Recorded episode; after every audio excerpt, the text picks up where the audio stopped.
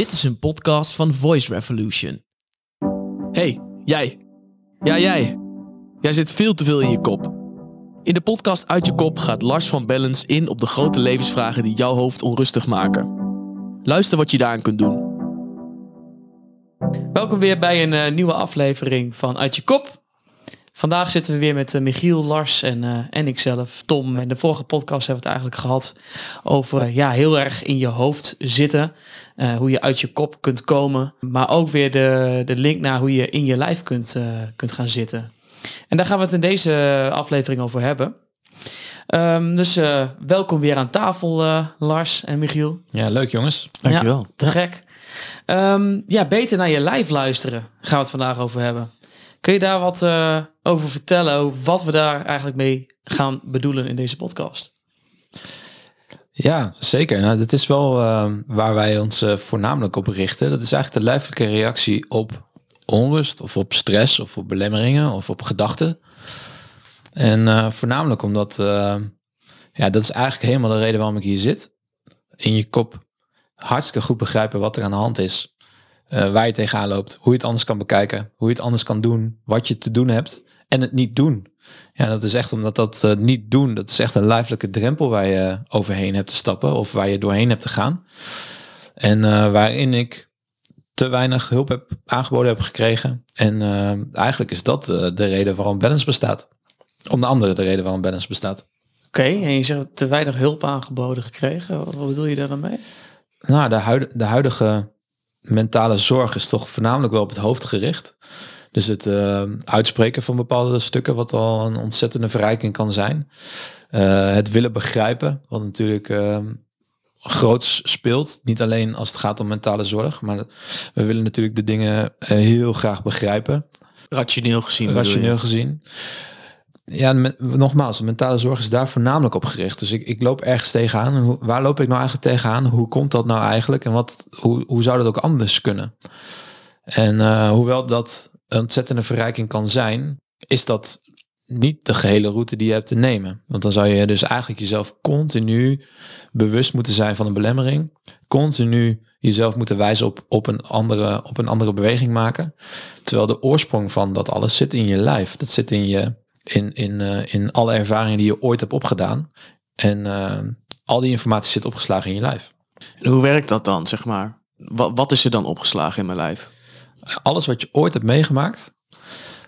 Alle gesprekken, alle situaties, al het gevoel bij de situaties. Dit zit allemaal opgeslagen in je lijf. En waar dan? Elke cel van je lijf. Elke cel van je lijf? Elke cel van je lijf bevat alle informatie die er over jou te vertellen is. Zo het zijn hele mooie verhalen over donoren die aan de hand van een donorplaatsing, dus vanuit een orgaan die ze hebben gekregen vanuit een andere persoon, hoe dat invloed heeft op dienstmentale en op dienstpersoonlijkheid. Ja, en daar zijn ontzettend veel mooie studies over. Echt heel leuk om in te duiken, voor mij in ieder geval, ik denk voor velen. Wat dus eigenlijk ook al heel typerend is voor het feit dat dus alle informatie opgeslagen zit in elk cel van je lijf. Dus hoe je dus een orgaan tot je neemt, allemaal cellen van een andere persoon, en je dus ook informatie overneemt en dat gaat leven. Dus van hartpatiënten die een hartdonor hebben gekregen, die in één keer van andere eten lusten, andere muzieksmaak houden. Zelfs zover dat er ook mensen zijn die andere herinneringen op nahouden. Ja, het gaat wel heel ver, maar ja, te gekke informatie überhaupt. Zo.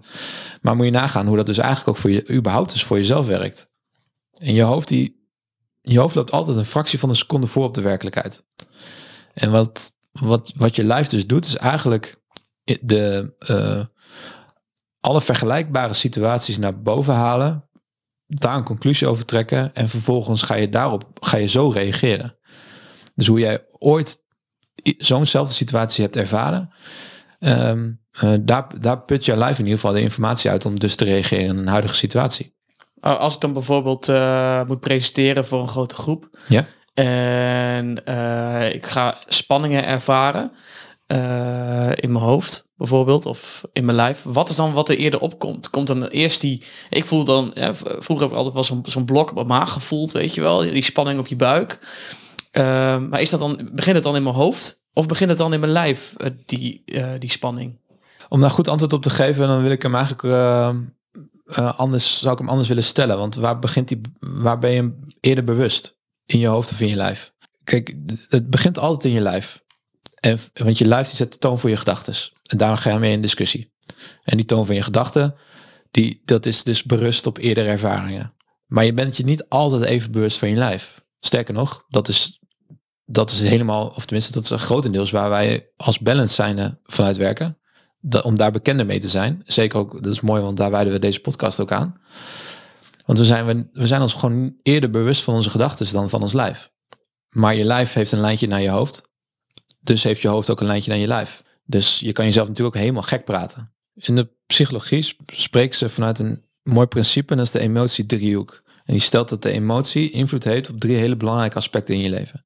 Dus 1 emotie heeft invloed op je focus, op je taalgebruik en op je houding. En het mooie is ook, daarin wordt dus gesteld dat als je die 3 dingen met elkaar afstemt, je ook weer invloed hebt op je emotie. Dus terug te komen op je vraag, waar begint het eerder? Het begint eerder in je lijf. Je bent je er vaak bewuster van in je hoofd, sneller bewust van in je hoofd. En je hoofd heeft er dermate invloed op je lijf, dat je hebt meer aspecten nodig om weer invloed te hebben op het gevoel. Dus jij stelt net een mooi voorbeeld over presenteren. Die blok op je maag, die komt meestal meteen als je weet, shit, ik moet presenteren, bam. Ja, de directeur komt naar me toe en zegt, Tom, je gaat of morgen ga je presenteren voor de ledenraad. Ja. Noem maar iets. Blok op je maag en vervolgens gaat het radertje gaat draaien. Waar moet ik het over hebben? Hoe moet ik het doen? Het is heel kort. Blablabla. En je schouders gaan zakken, je hoofd, je blik gaat naar beneden. En je focus je alleen maar op de belemmeringen. Je taalgebruik gaat ook zitten op obstakels. En als je dus die drie dingen met elkaar gaat afstemmen, dus je gaat weer rechtop staan. En meestal komt dan dat eerste stukje, hoofd naar beneden, belemmeringen. En de taalgebruik ook in obstakels. En daarna ga je het hebben over, oh nee, wacht. En dan krijg je overzicht.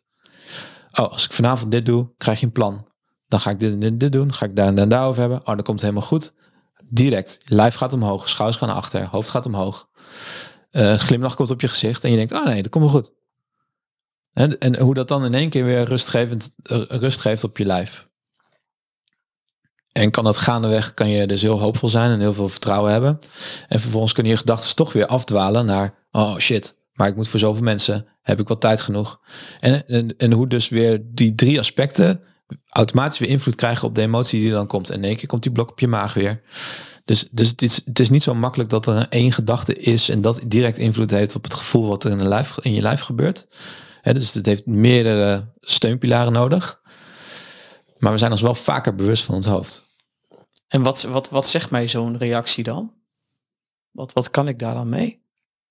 Nou, dat is misschien wel de grootste misvatting, is dat je er iets mee hebt te doen. Het is er. Ja, het is ook spannend. Dus prima dat je lijf daar op die manier reageert.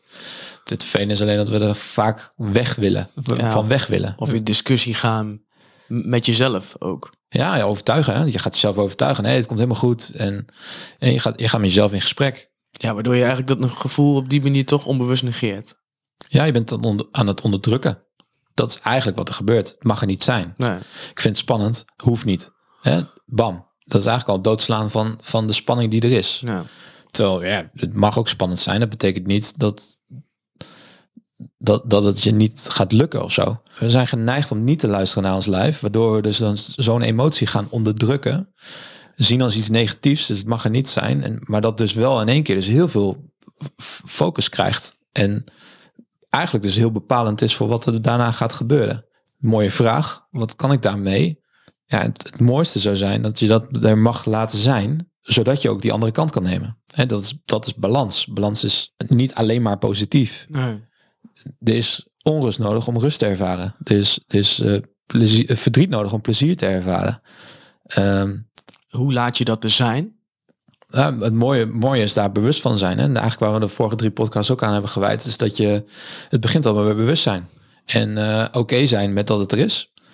Dan hoef je er niks mee. Dat klinkt even heel abstract misschien.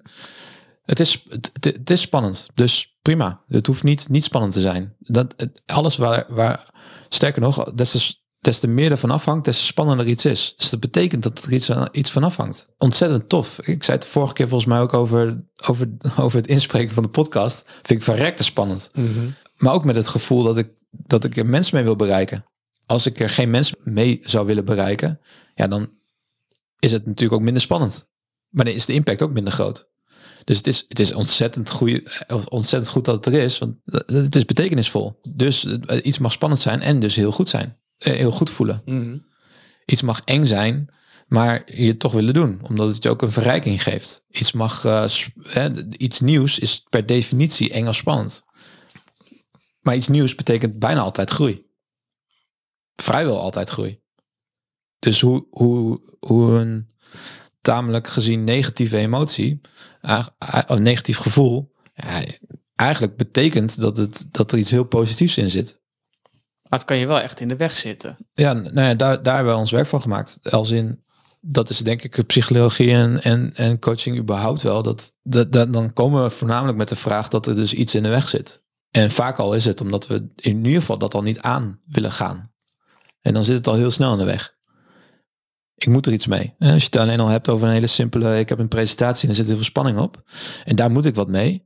Dan heb je dus al niet meer de focus op überhaupt presenteren. Of wat ga ik vertellen? Of hoe ga dat is er al niet. Je bent bezig met het moet minder spannend. Ja. Dus het is al überhaupt al belemmerend. En het is eigenlijk omdat we er iets mee willen doen. En wat we er vaak mee willen doen is dat het er niet meer is. Ja, je wil er vanaf. Het moet weg. Ja, je wil van dat gevoel af. Dat is een rotgevoel. Maar het is niet iets wat eerst weg moet voordat je het andere kan nemen.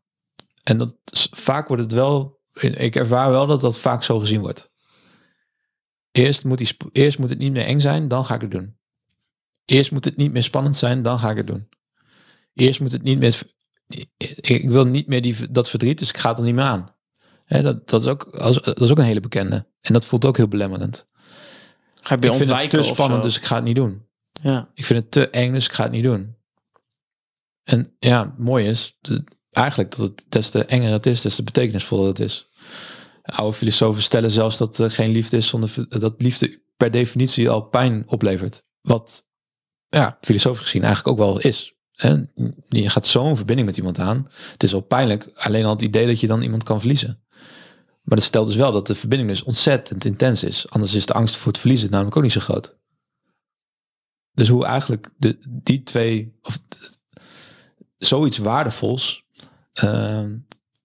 zoiets schijnbaar negatiefs heeft als aan de andere kant.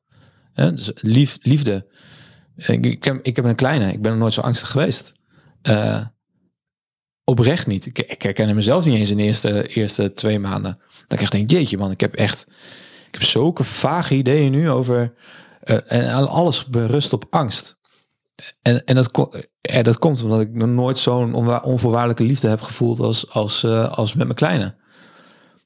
Dus komt daar gelijk een stuk overheen van shit. Maar er bestaat dus een kans dat ik dit minder wordt, of dat ik dit ga verliezen, of dat ik dit kwijtraak. Als ik daarop ga ageren, dan ben ik dus alleen maar bezig om het niet verliezen van onvoorwaardelijke liefde, in plaats van dat ik aan het genieten ben van onvoorwaardelijke liefde. En wat gebeurde er in jouw lijf toen dan? In vastlopen, of in een schrik. Ik heb die schrikreactie. Shit. Oh nee. Die alertheid die dan in één keer opkomt. Wat ook super is, want het is ook heel erg nodig bij kinderen. Maar eigenlijk pas als ze gaan lopen. Maar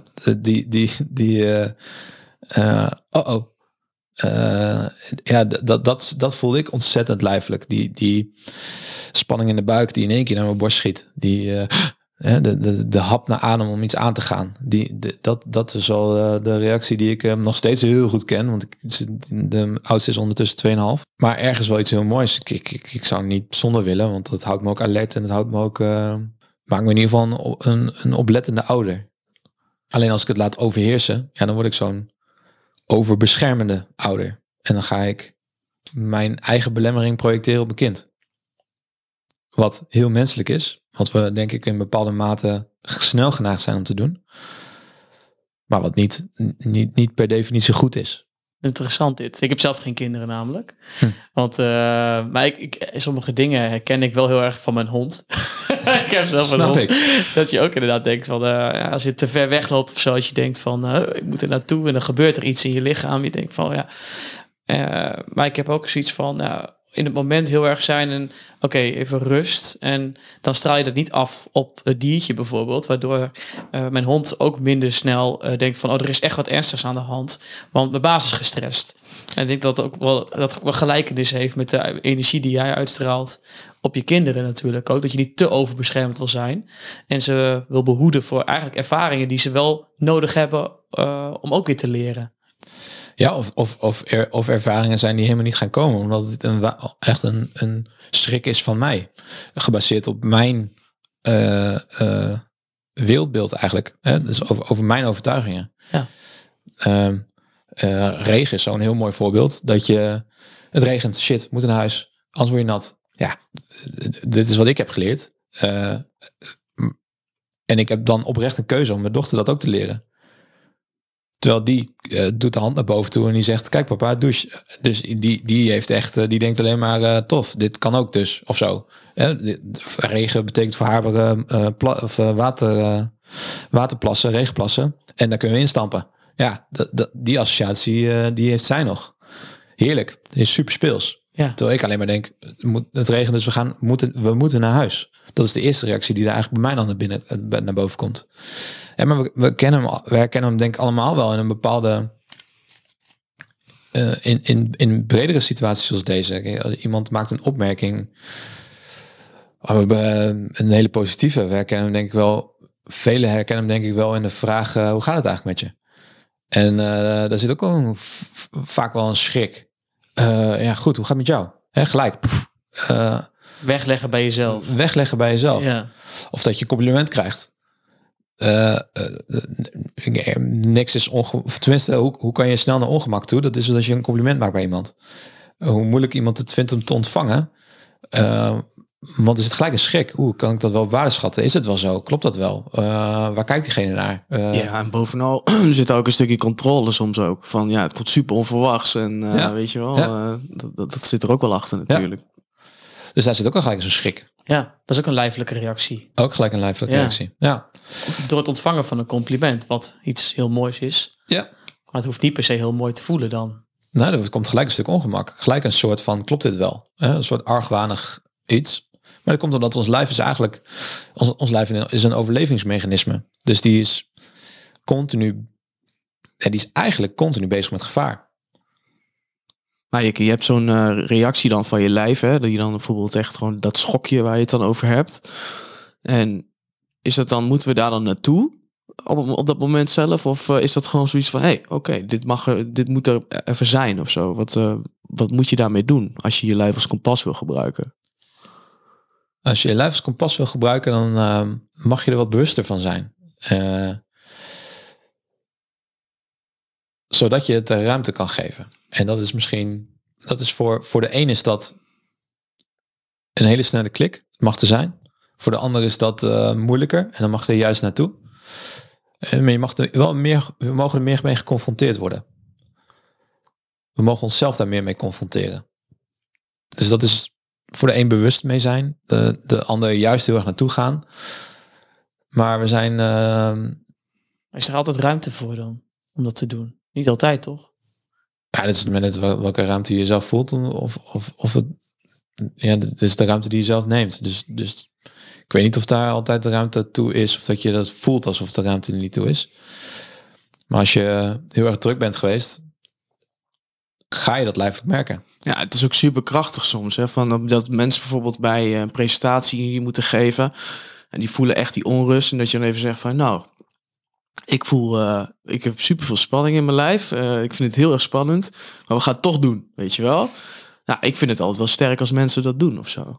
Nou, ook als je voor een klus of zo wordt ingehuurd... waar je weet ik wel, 3000 euro voor betaald krijgt... en zo'n druk staat erop. Ja. En dan voel je wel een stukje onzekerheid natuurlijk. Maar stel om dat, dat te vertellen, weet je wel. Het gaat ergens over. Ja, maar ook in deze maatschappij word je best wel vaak afgerekend. Je ziet al die blikken en je denkt, dat versterkt ook dat gevoel misschien wel weer. En dan ga je nog meer in je kop zitten. En dan ga je naar die downward spiral eigenlijk een beetje, zeg maar.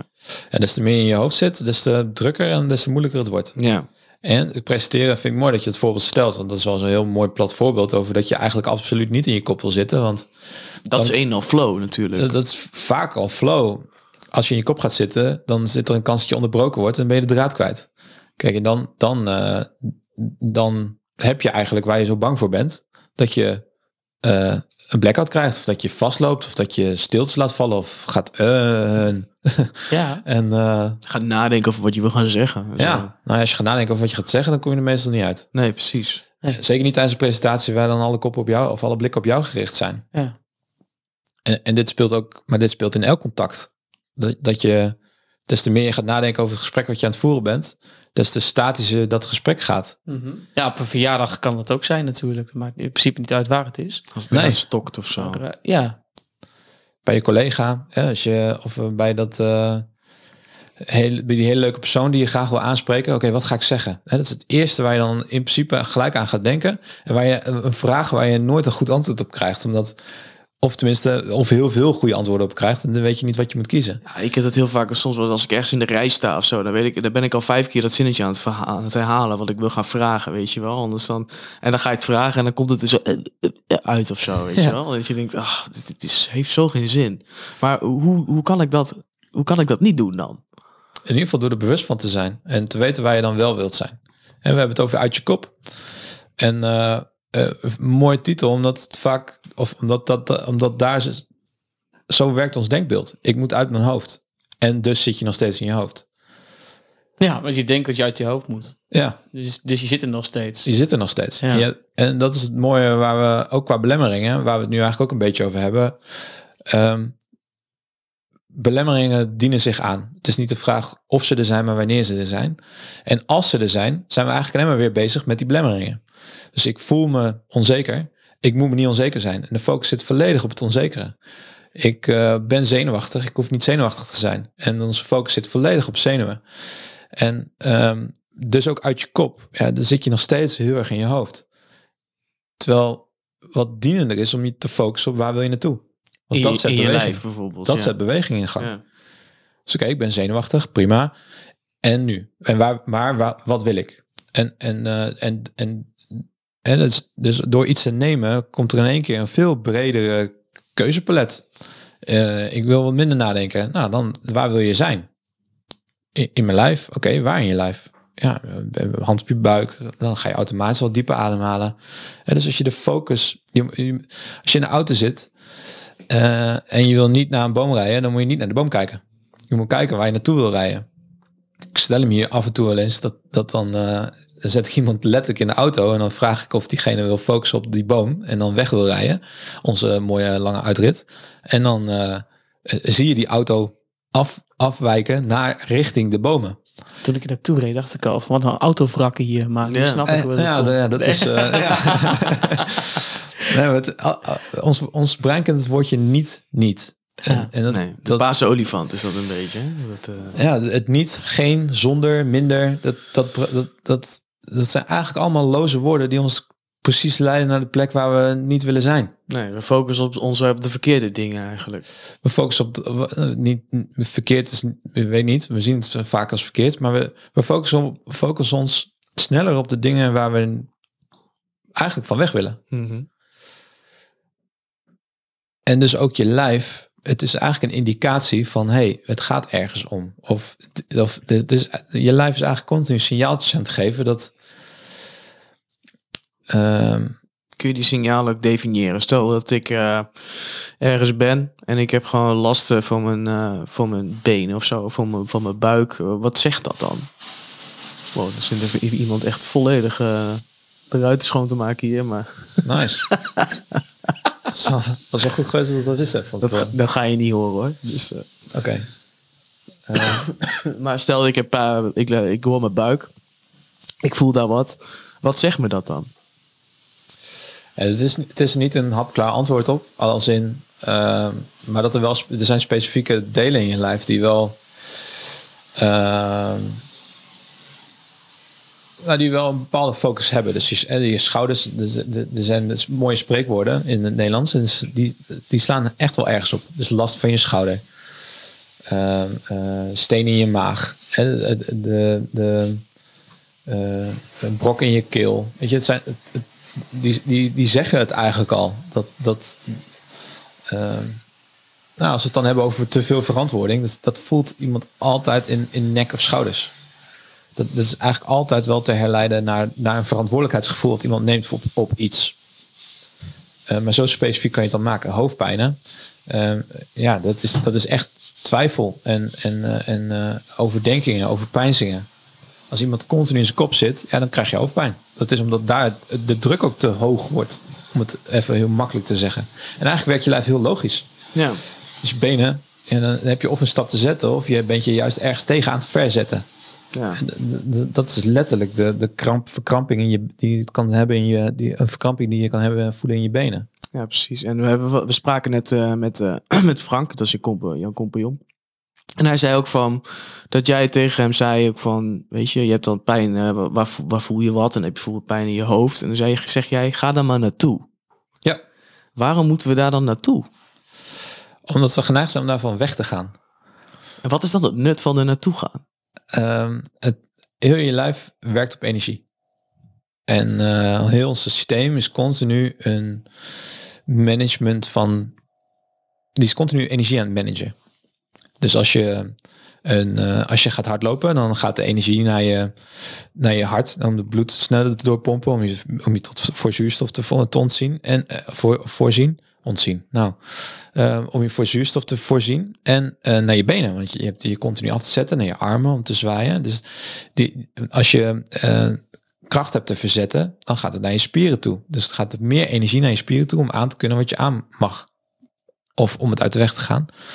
En dat is wat als je het hebt over bijvoorbeeld een hoofdpijn, ja, dan gaat als je continu aan het overpeinzingen bent, aan het nadenken bent, aan het strategie aan het bepalen bent, aan het overdenken bent, gaat daar dus voornamelijk de energie naartoe. En als we vervolgens het allemaal binnenhouden, letterlijk, dat zijn overdenkingen, zijn continu datzelfde rondje draaien in je hoofd, ja, dan moet je nagaan. Dus die energie gaat continu rondjes draaien in je hoofd, dus die kan niet weg. En zolang we als hoofdpijn hebben en we willen niet bij die hoofdpijn zijn, zijn we ook nog eens die energie aan het onderdrukken. Dus het kan niet weg. En het mag er niet zijn. Nee, dus ga paracetamol zorgen dat het onderdrukt wordt. En we willen eigenlijk gewoon van weg, inderdaad. Ja. We willen er van weg. Dus eigenlijk zeg je heel erg, naar de buitenwereld zijn we er best wel goed in. Dus iets aangaan, bij wijze van sporten of hardlopen of dat soort dingen. Dan gaan we echt iets aan. Dan gaat je lichaam ook aan, dat kunnen we goed. Maar als het om interne dingen gaat, dan gaan we dingen juist niet aan. En dat is mooi, want daarom werkt sporten ook heel ontspannend voor velen. Ze ervaren het als een ontspanning. En dat is omdat ze dan een uiting hebben voor die energie. Als je heel druk bent geweest, dan ben je 's avonds zit je echt helemaal... En dan is sporten lekker, want dan kan je die energie kwijt. Als je heel boos bent, kan je die energie kwijt. Dus een hele goede output voor die overtollige energie die je tot je hebt genomen om iets aan te gaan of om iets uit de weg te gaan. Alleen sporten we eigenlijk te weinig voor alle energie die we continu vastzetten. En dan is het heel erg fijn als we daar dus de ruimte voor aanbieden. Dus om daar mee te zijn. Dus als je het dan hebt over ik heb hoofdpijn, er juist naartoe gaan. Want dan ergens geven we ons lijf dan permissie om daar mee te werken. Om het te laten stromen. En dus zul je merken dat je hoofdpijn ontzettend kan verergeren. Totdat het een soort van toppunt heeft bereikt. En dan langzaamaan vloeit het ook letterlijk weg. En dat is eigenlijk omdat je je lijf permissie geeft om ermee aan de gang te gaan. En het klinkt misschien even heel vaag, maar... je lijf heeft die energie weer heeft het te verwerken. Dus die heeft het allemaal weer af te voeren. Die heeft die circulatie weer schoon te houden. Alleen moet je nagaan wat we dus aan het doen zijn als we hoofdpijn hebben en we denken ik wil geen hoofdpijn. Geef ons lijf dus eigenlijk de opdracht om er niet mee te dealen. Dat is wat we eigenlijk aan het doen zijn. En wat gebeurt er als we er niet aangaan? Als je niet gehoord wordt, dan ga je harder praten. En dat doet je lijf ook. Dus die gaat continu ervoor zorgen dat je luistert. Dus de klachten zullen steeds een beetje extremer worden. Omdat je lijf wil dat je er de aandacht aan geeft. Ja. En in mijn specifieke voorbeeld van dat presenteren. Ja. Ik heb dan bijvoorbeeld die presentatie gehad. Dan voel ik een ongelooflijke opluchting. Ja. Echt, dan is alle spanning in één keer helemaal weggezakt gewoon. Als ik dan de volgende keer weer in zo'n situatie kom, zeg je dan eigenlijk dat het dan verergert? Dat gevoel wat ik van tevoren heb, omdat ik het niet ben aangegaan. Hè? Even ervan uitgaan dat ik het gevoel heb weggedrukt. En ja, dan zal die steen in je maag alleen maar zwaarder voelen. En dat zal gaan resulteren in stotteren. Of last van je keel hebben. Of je lijf is super effectief. Dus die pakt je ook echt op de dingen waardoor je gaat luisteren.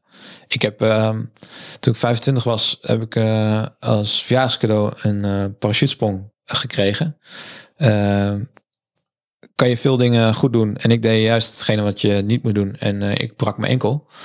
En heb ik een half jaar uit de relatie. Heb ik een half jaar met mijn enkel omhoog moeten zitten. En het is, mijn lijf heeft dat opgeslagen als dus. Ik kan even niks. Ik mag ook niks. En daar heb ik toen naar geluisterd. Want ja, het is een gebroken enkel. En tot op de dag van vandaag. Als ik te veel hooi op me voordat ik heb genomen. Dan gaat mijn enkel weer bonken. Terwijl hij is helemaal goed genezen. Hij is helemaal intact. En toch krijg ik weer die lijfelijke signaaltjes. Van je moet. Ja, ik ontvang hem dan als een je moet weer even rustig aan doen. Je moet hem even met de voeten omhoog. Ja, en dat is echt letterlijk gaat mijn enkel weer bonken. Terwijl ik geen baan heb waar mijn voet of mijn enkels zo erg belast worden. En zo geef je lijf vaker signaaltjes. Dus je nek en je schouders. Ja, een stijve, of tenminste die krijgt wel eens nekpijn of schouderpijn of iets wat strammer. En als je daar niet naar luistert, dus je gaat continu maar door met jezelf die verantwoordelijkheid toe-eigenen. Ja, op een gegeven moment word je wakker met een stijve nek. Of dat je helemaal niet meer naar links of naar rechts kan kijken. Je uitspreken.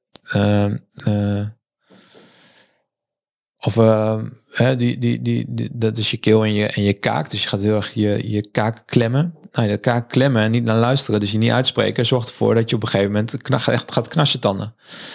Er zit continu een verergering in de last. Als je er niet naar luistert. Dus als je er niet bewust van bent. Als je het hebt over presenteren. Kijk, als je daarna toegeeft aan de complete ontlading die daarop volgt, nou, dan heb je hem weer in balans, om het even zo te stellen. Dus heb je eigenlijk wel de ruimte aangegeven die het nodig heeft. Maar dat gaat ook veel makkelijker dan dat gevoel daarvoor aanpakken, daarbij stilstaan. Dat wil je graag met je, of je wil erbij weg, wat dan ook. Maar na de tijd, dat opluchtingsgevoel, dat voelt lekker. Dus dan zak je daar lekker in. Dan is dat heerlijk om te ervaren. Het is lekker om te ervaren, omdat het voldoening geeft. Je bent iets aangegaan en dit is de beloning. Ja. Je bent je leeft nog. Ja, precies dat. Ja. Maar dat betekent wel dat je dus van tevoren dus aan het overleven bent. Ja, en enorm. Dat maakt dus daarna de opluchting ook zo groot. Maar ik ben dat niet aangegaan van tevoren. Dat gevoel, hè? Ik ben niet naar dat gevoel toegegaan. Ik dacht, alleen dit is een rotgevoel. Ja. En ik ga het zo goed mogelijk voorbereiden. Inderdaad, wat jij net allemaal zei, al die dingen. Dus daar ben ik het niet naar mijn gevoel gegaan. Dus niet in mijn lijf gaan zitten. Maar na de tijd voelt die opluchting wel maximaal lekker. Ja, maar je hebt dan zoveel van je lijf gevraagd dat je eigenlijk ook niet anders meer kan. Want die opluchting is wel heel erg fijn, maar je hoofd is leeg. Ja. Je gaat niet meer iets aan. Hè? Want het is echt een...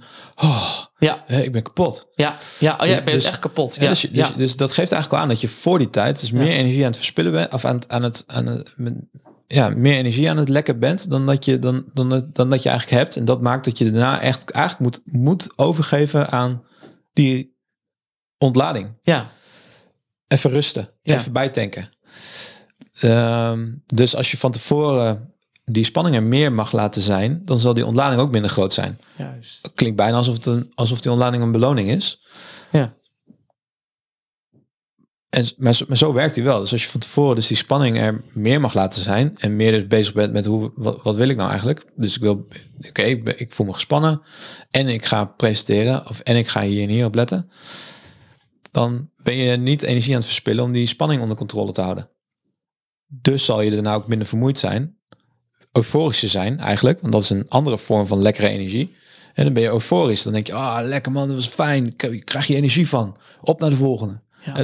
Dat is de spanning van tevoren aangaan en vervolgens de uitkomst ervan. Ja, mooi. Heel mooi. Ja, ik kan het ook beamen. Ik heb ook gewoon, weet je wel, toen ik bij jou op de coaching ging, had ik hiervoor, voordat ik hier begon, had ik heel erg dat ik tijdens vergaderingen wel eens enorme lijfelijke reacties kreeg. Dat mijn hoofd ook als een malle ging, zeg maar. En toen ben ik bij jou geweest, toen zijn we naar bepaalde stukken toegegaan. En daarna had ik weer vergaderingen. En toen voelde ik dat nog steeds de gedachten waren er wel, maar mijn lijf reageerde gewoon niet meer. Een hele bijzondere ervaring, weet je wel. Dat is ook wel wat, als je het aangaat, dan merk je ook dat het loskomt inderdaad. En dat je lijf niet meer zo heftig reageert of minder, of wat proportioneler reageert ook, zeg maar. Het wordt allemaal duidelijker als je, want je luistert alle, nogmaals, je luistert alle informatie die je ooit tot je hebt genomen. En om daar gebruik van te maken, is het best wel lekker als je daar ook de ruimte toe voelt om daar gebruik van te maken. En des te meer in je hoofd zit, des te troebeler dus die informatie wordt. Want je hoofd is continu maar bezig met wat, hoe, waarom. Ja, bij mij bijvoorbeeld was ik heel erg aan het kijken van al die blikken die naar me kijken. En dat voelde ik ook helemaal. En dat werd steeds erger. En op een gegeven moment, ik zat alleen maar in mijn hoofd. Ik kon wel niet meer opletten. Niks lukte meer, weet je wel. En je krijgt niks meer mee ook. Ja. En ja, dat is helemaal weg. Dat is hoe je lijf erop reageert. Dus het is op die spanning. Op wat vinden ze allemaal niet. Op de onzekerheid. Slaat het helemaal naar binnen toe. En dan komt de verkramping. Ja, precies, exact. Ja, echt verkramping, ja. En de verkramping is eigenlijk een angst. Is eigenlijk een doe maar niet. Een laat maar niet te veel zien. Zeg maar niet te veel. Dat is echt een belemmering, letterlijk. Terwijl de verrijking zit daaraan voorbij. En is het ook spannend? Gaan mensen er ook wat van vinden? Dus het is ook allemaal reëel, weet je wel. Het is niet dat het onreëel is van je lijf, want het klopt ook. Het is ook spannend wat andere mensen van vinden. Het is ook spannend dat als je naar je gekeken wordt. Het is ook ongemakkelijk. Het is ook, klopt. En dan nog hebben we het te doen. Je lijf is zo'n super fijne, goede raadgever. Die let op zoveel meer informatie dan met je hoofd kan bevatten. Die is heel zintuigelijk. Die is bezig met het totale plaatje, waarin je hoofd continu maar bezig is met een heel beperkt beeld. Maar je lijf die weet of een keuze goed voelt of niet. Terwijl je hoofd alleen maar bezig is, maar waarom? En die is alleen maar een afweging aan het maken. Ik denk dat iedereen wel een keuze in zijn leven heeft gemaakt met zijn hoofd, waarvan ze daarna dachten, het voelde toch niet goed. Eigenlijk wist ik het wel. Eigenlijk voelde het al van tevoren niet goed. Maar mijn hoofd die dacht, ik heb zelf zo'n ervaring gehad in mijn vorige baan. Er was een andere werkgever die mij heel graag wilde hebben. En die bood me van alles. En ik heb letterlijk het lijstje gemaakt die je geleerd krijgt van, maak de balans eens op. Ik had alleen maar plussers op het papier staan. Terwijl mijn lijf alleen maar zei, nee jongen, niet doen. Niet doen, voelt niet goed. Echt, die kriebel was er in mijn buik. En alles in mijn lijf zei eigenlijk nee. En toch ging ik die balans opmaken. En mijn balans zei ja, ik heb het gedaan. En na een maand dacht ik al, dit is waarom mijn lijf nee zei. Omdat ik nu tegen bepaalde punten aanliep die ik niet had kunnen bedenken. Maar die ik eigenlijk al wel stiekem een beetje voelde dat ik daar tegenaan zou lopen. En iedereen kent dat gevoel wel. Of je nou heel veel in je hoofd zit of niet. Je lijf geeft continu maar wel een ja of een nee op iets. Alleen ons hoofd wil ons dan weer inhalen en die wil begrijpen. En die denkt dan en waarom en hoe dan en hoezo. En die vindt daar nogal wat van. Ja, en die is dan eigenlijk al reden aan het bedenken waarom je lijf het verkeerd zou hebben. En totdat je tot op het punt komt dat je door hebt waar je lijf je nou eigenlijk op wilde attenderen. Ja, en dan is het meestal wel een egocentrisch pijnlijk momentje in ieder geval. Dat je denkt, shit. Ja, eigenlijk wist ik dit wel. Eigenlijk dacht ik dit al. Dus als je beter naar je lijf had geluisterd, zeg je, dan had je het eigenlijk niet moeten doen. Nou, als ik beter naar mijn lijf had geluisterd, dan had ik het niet gedaan. Mijn lijf zegt niet dat ik het niet moet doen. Mijn lijf zegt alleen dat het niet voor mij de beste keuze is. En waarom? Ja, dat is dan waarom je de balans op gaat maken en dat waar je dus niet uitkomt. Terwijl, ja, je lijf die let op zoveel meer dingen dan je met je hoofd maar kan bevatten. Terwijl we met ons hoofd vaak in statische dingen, onszelf in statische dingen verliezen. Is je lijf echt bezig met gevoel, met hoe jij het zelf kan handelen, hoe je dat altijd hebt gehandeld, die is met zoveel meer dingen bezig dan met waar je met je hoofd heel hoopvol op rekent. En dan zeg ik niet dat mijn lijf zegt dat ik het niet moet doen, maar zegt mijn lijf is continu bezig met voor mij beste keuze. Ja, want je zei net van, geeft een ja of een nee, zei je net. Maar je had zelf alleen maar plusjes op je papiertje staan, zei je net. Ja. Maar je lijf gaf eigenlijk aan van, niet doen. Nee. Je hebt het toch gedaan. Ja. Je hebt er achteraf, spijt is natuurlijk misschien een groot woord, maar het zou kunnen dat je dat hebt ervaren. Dus je dacht van, als je beter naar je lichaam had geluisterd, had je het dus niet gedaan. Nee. Maar was dat dan de juiste keuze geweest? Ja, dat is weer met je hoofd overdenken of je nou een goede keuze hebt gemaakt, ja of nee. Ik heb de keuze gemaakt. Na een maand dacht ik, oh ja, dit had ik inderdaad niet moeten doen. Of als ik met kennis van nu had ik het niet gedaan. Wat me heeft geleerd is dat ik beter mijn lijf moet volgen. Ja, maar als ik beter mijn lijf had gevolgd bij die presentatie, had ik die presentatie niet gedaan. Want mijn lichaam schreeuwde nee. Maar ik moest het wel doen. En waar schreeuwt je lichaam nee op? Op dat ik die presentatie bijvoorbeeld morgen moet doen. En toen me dat gevraagd was, toen zei mijn lichaam in alles nee. Dus als ik daarna had geluisterd, dan had ik dat eigenlijk achteraf ook niet moeten doen. Terwijl ik nu denk van jawel, het heeft me juist heel erg gestretched. Ja. En uit mijn comfortzone gehaald. Dus ik was eigenlijk blij dat ik mijn lichaam daarin genegeerd heb. Of zijn het twee verschillende dingen waar ik het dan nu over heb? Nou, je hebt je lijf en je hebt je emoties. Het is jammer dat we niet zoveel over leren op school, misschien nu iets meer, weet ik niet, maar het zijn namelijk twee verschillende dingen. Emoties zijn de dingen die we aangeleerd hebben gekregen en je lijf reageert eigenlijk op je lijf reageert continu vanuit het zintuigelijke. Dus vanuit die grootschalige kennis. En eigenlijk wat je net zegt is, je lijf zegt nee op die spanning die er is, maar je hebt ik weet niet of je lijf nou nee zegt. Je lijf geeft eigenlijk aan, het is spannend. Maar je intuïtie zegt ja of nee. Je intuïtie zegt ja of nee. Dus je lijf, jij zegt nee tegen die spanning. En daar hebben we het eigenlijk al de hele tijd over. Dat we dus iets willen onderdrukken. Mm-hmm. Ergens niet mee willen zijn. En daar zijn we dan ontzettend druk mee.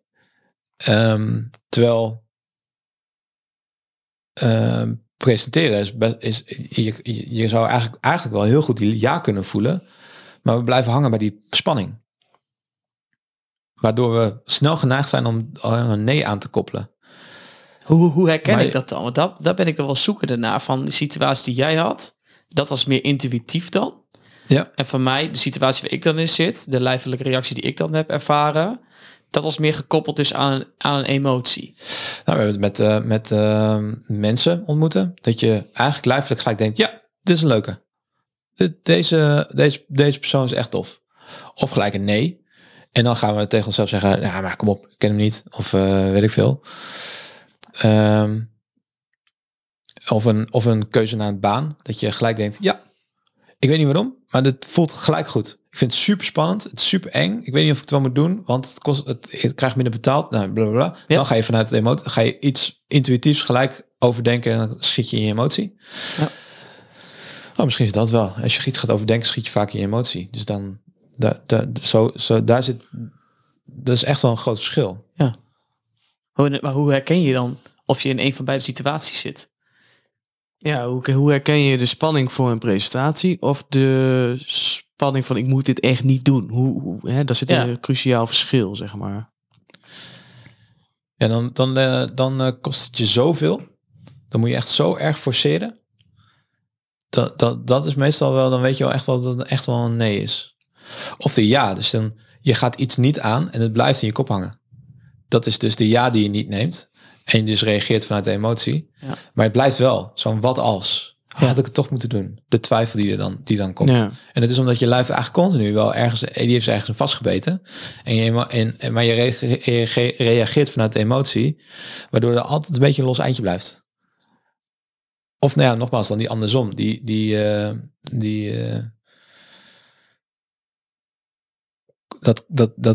Het knagende gevoel. Dat is meestal die intuïtie die dan toch ergens nog schreeuwt van een ja of een nee. Ja, wat ook past bij jezelf, denk ik. Als ik gewoon bij mezelf kijk van... vroeger had ik... deed ik playbacken, deed ik Linkin Park playbacken, weet je wel. En je had het circus op school. En dan moest je ook een soort van op het podium staan. Allebei op het podium staan. Toen vroeg mijn ouders en iedereen op school dacht altijd van... ja, je wil wel playbacken... Linkin Park playbacken vind je helemaal geweldig, maar de circus, dat vind je helemaal stom. Waarom dan? Ja, weet ik niet. Maar mijn lijf zei gewoon, bij beide voel ik heel veel spanning, maar bij die circus, dat is niet mijn ding, weet je wel. Dus dat moet ik niet gaan doen. Dus daar zit wel het verschil dan, denk ik ook, nu ik er zo over nadenk. En we kunnen heel goed forceren. Dat doen we voornamelijk met ons hoofd. Er zit wilskracht, dus we kunnen heel goed dingen forceren. Alleen... dan het kenmerkend is dat het ons ontzettend veel heeft gekost, ontzettend veel energie kost, of dat we weer tegenop zien tegen de volgende keer. En dan is het echt zo'n shit, ik moet dit doen. Maar eigenlijk als ik me alle vrijheid en keuze heb, ja, dan gaat het nooit niet. Dat is zo'n mooie kenmerkende aan af en toe ook dit verschil tussen emotie en intuïtie.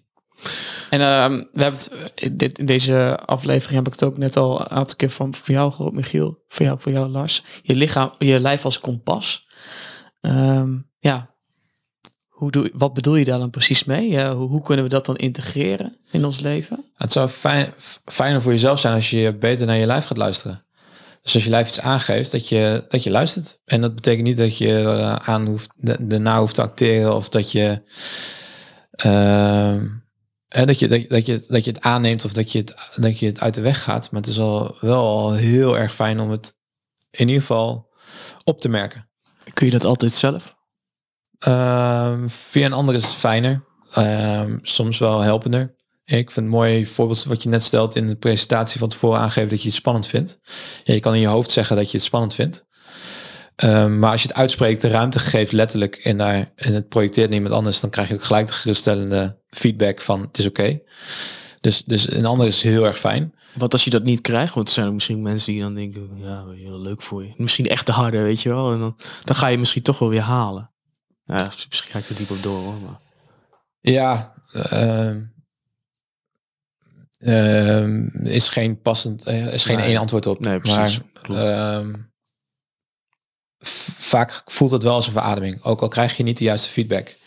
Het uitspreken zelf al wel. Ja. Dus in een relatie, mijn vriendin is echt knijtergoed in. Ik helaas wat minder. Maar gewoon aangeven. Joh, ik zit vandaag gewoon niet lekker in. Laat me even. Nou, dan word ik ontslagen van hetgeen dat ik er wat van vind. Of dat ik wil opbeuren of whatever. En zij is gelijk eigenlijk ook al van een bepaalde scherpte en een bepaalde last af. Het uitspreken... ik heb niet zo'n bedag, maakt al ruimte om het anders te doen. Ik ben hier echt heel geërgerd over. Maakt de irritatie alweer wat rustiger. Omdat je diep van binnen wil iedereen gehoord worden. En werkt je lijf niet anders. Die wil ook door jezelf gehoord worden. Dus om daar direct al... alleen vaak gaan we met ons hoofd tegen... omdat we bang zijn dat er iemand... dat het onbegrepen wordt... of dat andere mensen er wat van vinden... of dat het niet kan zijn... of nou ja, we zijn heel creatief in onze gedachtegoed. Dus als we die overslaan... en dan eigenlijk daar ook woorden aan geven... en dan merk je eigenlijk dat er ontzettend veel ruimte in zit. Net zoals het woordje nee. Nee, dat komt een hele... dat gaat een wereld voor je open als je het wat vaker zegt. Dat nee ook letterlijk een antwoord is. Dus als je nee zegt, dat iemand anders dus een hele andere weg vindt om het voor die zelf gedaan te krijgen. Maar ga je dan enorme last wat dan in één keer van je afvalt. Maar volg je dan je lijf in die nee? Als je nee zegt tegen iemand? Ja, dat weet ik niet. Want je zegt, we hebben het over het lijf als kompas. Ja. Als je nee voelt, dan is het volgen van je lijf. Ja, een kompas geeft richting. Een kompas geeft richting. Dus ga je dan luisteren naar je lichaam in dit geval en geeft je daardoor een ja of een nee? Nou, wat mooi je een kompas geeft de richting. Ik heb net over een baanaanbod waar ik op in ben gegaan en waar ik uit merkte dat ik eigenlijk beter een nee had kunnen zeggen dan een ja. Het feit dat ik daarachter kom, geeft weer richting. Maar het feit dat je daar uiting aan, dat je iets voelt, dat je daar een uiting aan geeft, dan zul je gelijk merken of het een richting is die je wilt volgen, of dat het een richting is, of dat je een tegengestelde richting hebt te maken. Als je een ja uitspreekt, voel je daarna wel of het klopt. En zullen we dit doen? Ja, is goed. En daarna komt of een volmondige yes, let's go, of een maar eigenlijk. Nee, dus hoe het eigenlijk überhaupt, het werkt al, het werkt sowieso al, het gebeurt al. Het zou alleen nog helpender zijn als we daar ook iets bewuster van zijn, want dan krijgen we iets meer grip op, krijgen we iets meer ruimte in, krijgen we iets meer keuzemogelijkheden in. Maar dat is wel een heel mooi voorbeeld over ja, en daarna denken, dat was niet slim. Ja, had je dus eigenlijk nee moeten zeggen. Ja, maar ja, wacht even. Ja, hoe dus een ja al geen ja meer is. Ik denk dat we hem daarmee afsluiten. Tof. Luister naar je lijf. Ja. Wees er eens wat vaker mee. Check eens in. Hey, wat voel ik daar nou eigenlijk bij? En dat betekent niet dat je een gehoor aan hoeft te geven. Het is wel handig om om je dat eens af te vragen. En met name de alledaagse dingen die je het noemt. Ja. Ja. Oh nee, is dan toch eigenlijk anders. Precies. Maar wat dat dan is, onderzoek het. Ja. En is hier kun je hier ook op inlezen op zulke dingen? Of moet je hier echt alleen bij jou zijn? Of zijn er ook bepaalde boeken die hierbij kan helpen om dat te lezen? Van, als je hier wat meer over wil weten, om even een bruggetje te slaan naar de boekentip van deze aflevering. Ja, je hebt dan zou ik eigenlijk 2 namen willen droppen die ons onderzoeker daarin waard zijn. En dat is Joe Dispenza. Becoming Supernatural. Ja, het is een chirurg. Dus vanuit een hele wetenschappelijke kant doet hij heel veel onderzoek naar het intellect van het lijf. Zo noemt hij dit. Dus die heeft ontzettend mooie podcasts, fijne boeken, maar gewoon in ieder geval een naam die het onderzoeken waard is. En Bruce Lipton. En Bruce Lipton is ook een professor die... grondlegger is van, of tenminste een groot ambassadeur is, ik weet niet of hij direct eenzijdig de grondlegger is, maar wel een groot ambassadeur is van de psychologische stroming psychica, waar wij heel veel uit werken. En daar gaat eigenlijk alleen maar over het intellect van het lijf en over de informatie die een cel bevat of kan bevatten. Dus Bruce Lipton of Joe Dispenza, zoek ze eens op. Super interessant over hoe je lijf daadwerkelijk werkt. En hoe daar gebruik van te maken. Nou, tof. Thanks, man. Zullen we even een linkje in de description zetten hier naartoe. En dan kun je zelf op onderzoek gaan. En als je er echt mee aan de slag wil, dan sta jij voor ze klaar. Zeker. Maar wees er nieuwsgierig naar. Dan daar zit al veel meer dan dat ik je überhaupt zou kunnen vertellen. Ik kan alleen maar wijzen naar waar je naar hebt te luisteren. Dankjewel, man. Thanks, man. Tof.